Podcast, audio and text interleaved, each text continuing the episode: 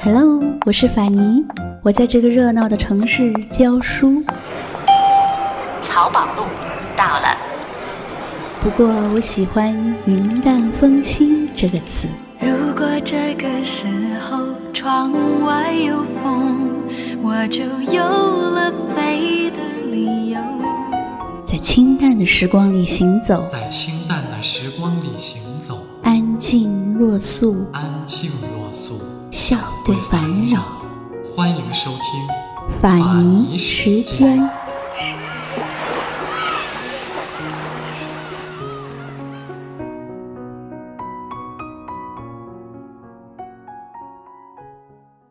今天要给大家分享一个我很喜欢的故事。作者是古尔奇亚，他的公众微信号是“古尔奇亚故事集”。愿意心痛苦，不装饰你的梦，别再将我心反复的戏弄，宁愿我携着忧郁归去，像。刚消失那阵风。提到民国第一夫人，很多人肯定想到宋庆龄，这就是错了，因为第一夫人肯定是首脑夫人。但是纵观中华民国大总统列表，孙中山只是从推翻清朝后的一九一一年十二月到一九一二年四月一日，当过四个月的临时大总统。注意，他是临时的。第一个正式民国大总统是袁世凯，所以宋庆龄也最多能算是四个月的临时第一夫人。而我们今天要说的这位第一夫人，至少不是临时的。她叫黄慧兰，她的丈夫叫顾维钧。顾维钧是谁呢？很多八零后小时候都看过陈道明叔叔演的一个电影。我的一九一九，在电影里，顾维钧是参加巴黎和会的外交家。他在会上慷慨陈词，终于说服大会，没有把德国在山东的特权交给日本人。他在电影里说了一句很牛的话，他说：“山东是孔孟之乡，那里是中国人的精神故乡，山东对于中国的重要性。”就像是耶路撒冷对于信仰基督教的西方一样，也正是这句话说服了他们。当时看这个电影时就觉得陈道明很帅，想想顾维钧应该也很帅吧。于是我找到了1915年他在纽约拍的照片，果然有模有样。当时三十刚出头的顾维钧到了巴黎，确实迷倒了很多人。其中就包括黄慧兰。黄慧兰家世很显赫，总之就是个海外大富商华人家庭的女儿。但当时的顾维钧呢，钱虽然没有，但是却是中华民国的驻外外交官。黄慧兰在回忆录里提到，为什么会爱上顾维钧呢？一开始是觉得他很无聊，因为他不会骑马，不会开车。也不爱玩，但是很快黄慧兰就看到了差距。她说：“我家里有汽车，但是是我爸爸花钱买的，要花钱雇人开。可是顾维钧的汽车是法国政府配备给中国外交官的。”这时被比下去的爸爸也很上火，就派了个私人侦探去调查，说顾维钧有过两任老婆。不合适，但是黄慧兰还是爱上了顾维钧。为什么呢？因为连他们俩一起去看戏的剧院包间，都是特定给法国政府要员的。黄慧兰写道：“我爸爸花多少钱都买不来那个位置。”顾维钧后来在北洋政府做过很多官职，也包括1926年10月开始。他做了八个月中华民国国务院内阁总理，而当时的大总统之位空缺着，因为几个大军阀在忙着相互撕逼。注意，此时的顾维钧就是中国的首脑。虽然只有八个月，黄慧兰也就是当时名副其实的第一夫人，比宋庆龄的四个月临时第一夫人还多四个月。那么黄慧兰长什么样子呢？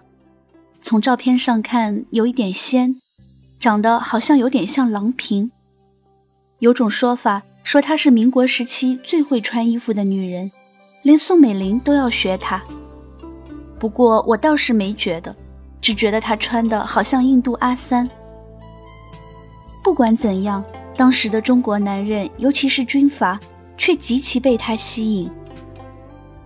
第一个是张作相，奉系军阀中地位仅次于张作霖的人，人称府帅。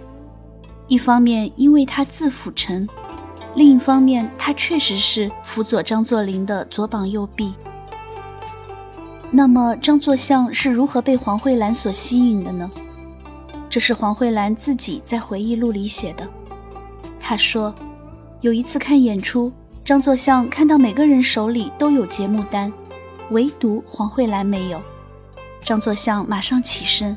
把自己的节目单恭恭敬敬地递给了黄慧兰，结果这一幕被张作霖看到了，把张作相叫过去一顿臭骂。我想他肯定是说：“你好歹是个封疆大吏，怎么能给一个女的毕恭毕敬的？”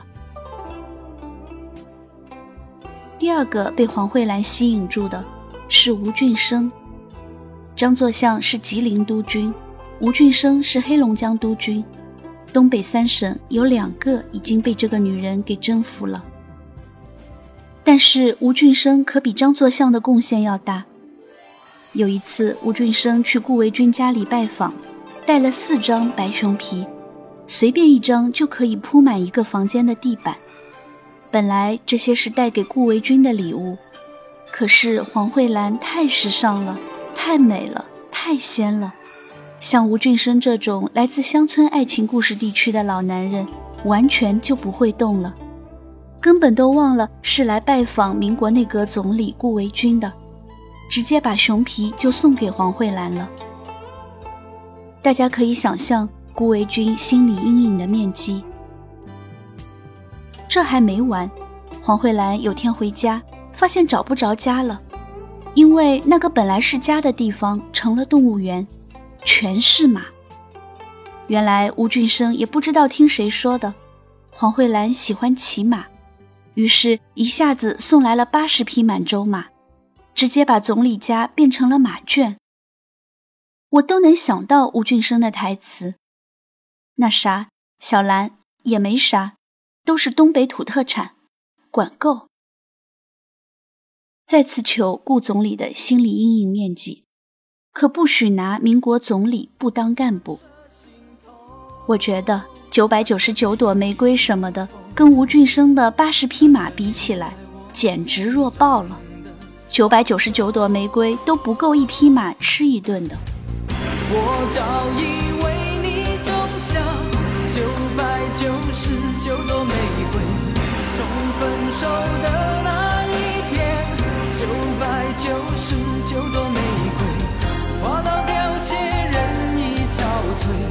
千梦万世易碎，花事湮灭。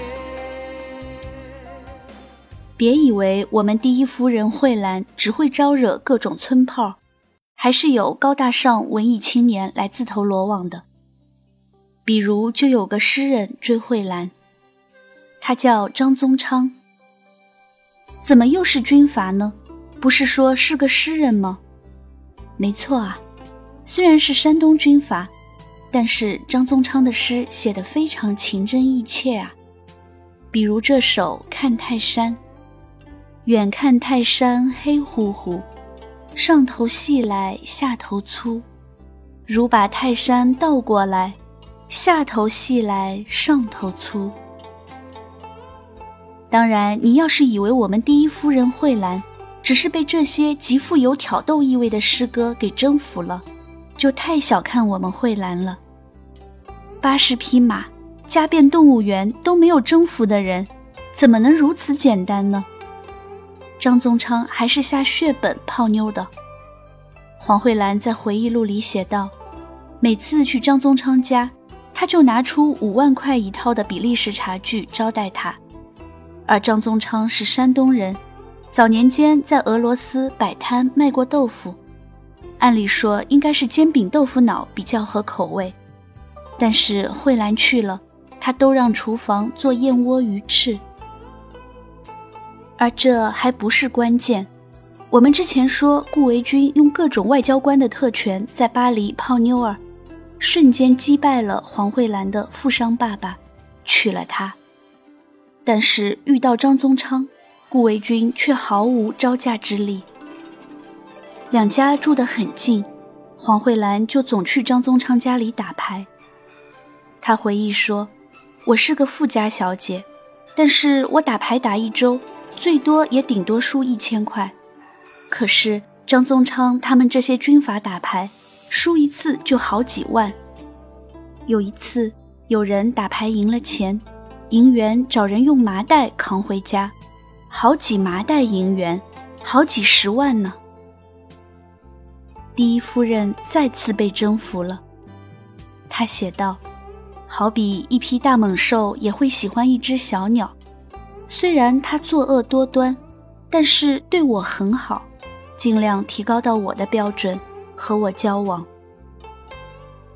按理说，好歹也是当过总理的人，顾维钧知道了老婆和张诗人的事情，为什么不撕逼呢？张学良在回忆中一语道破：黄慧兰是什么人？打牌他就偷牌，就是那样一个人，也专爱找年轻男人。有一次在西安，张学良和顾维钧在一起打牌，黄慧兰就冲进去了。因为得知了顾维钧有外遇，黄慧兰把一壶茶水直接浇在顾维钧头上。顾维钧什么都没说，张学良却觉得好尴尬。后来黄慧兰和张宗昌的事情大家都知道了。张宗昌在一段时间内曾经是奉系军阀的一个要员。算是张学良的部下，所以张学良看在与顾维钧的友情上，警告张宗昌：“你可别乱来啊！”后来张宗昌领着直鲁联军，甚至想攻打奉军，结果被干掉了。可是张学良没有杀他，而是养着他。张学良说：“我当时也没太多钱，就给了张宗昌三万块，那些钱也被他给挥霍了。”为什么要说这些呢？张宗昌后来死得很惨，在老家山东被仇人给爆头了。可是最有意思的事情就是，张宗昌在去山东之前就知道凶多吉少，就把妻女家人托付给了一个人。托付给谁了呢？就是顾维钧。顾维钧老婆都差点归了张宗昌啊，奇耻大辱！为什么反过来张宗昌却把家人托付给他呢？在今天看来，这简直是匪夷所思。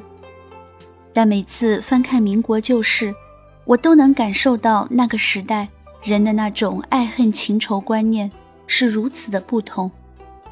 就好像张宗昌带兵攻打张学良，打败了，张学良也没有杀他，还出钱养着他。张学良自己说的，他和曹锟的军队第二天要打仗了，前一天晚上还带着东西去看望曹锟的爸爸。他们的情仇观是真的很特别，仿佛人生真的是一出戏，戏台上哭天抹泪，大打出手，下了台大家还是朋友，就和他们对男人女人的品味一样，十分奇特。明明有了大帅哥民国总理顾维钧这个老公，却还要到处招惹烂桃花。或许真的是人生如戏吧。国民偶像剧演多了，就特别想脱了衣服躺高粱地里，来一回乡村爱情故事。梦里有人将我追。却看不清他。是谁？风儿又南向北吹，我却又东向西退。清晨醒来看见你睡得很甜很美只是面容有些疲惫。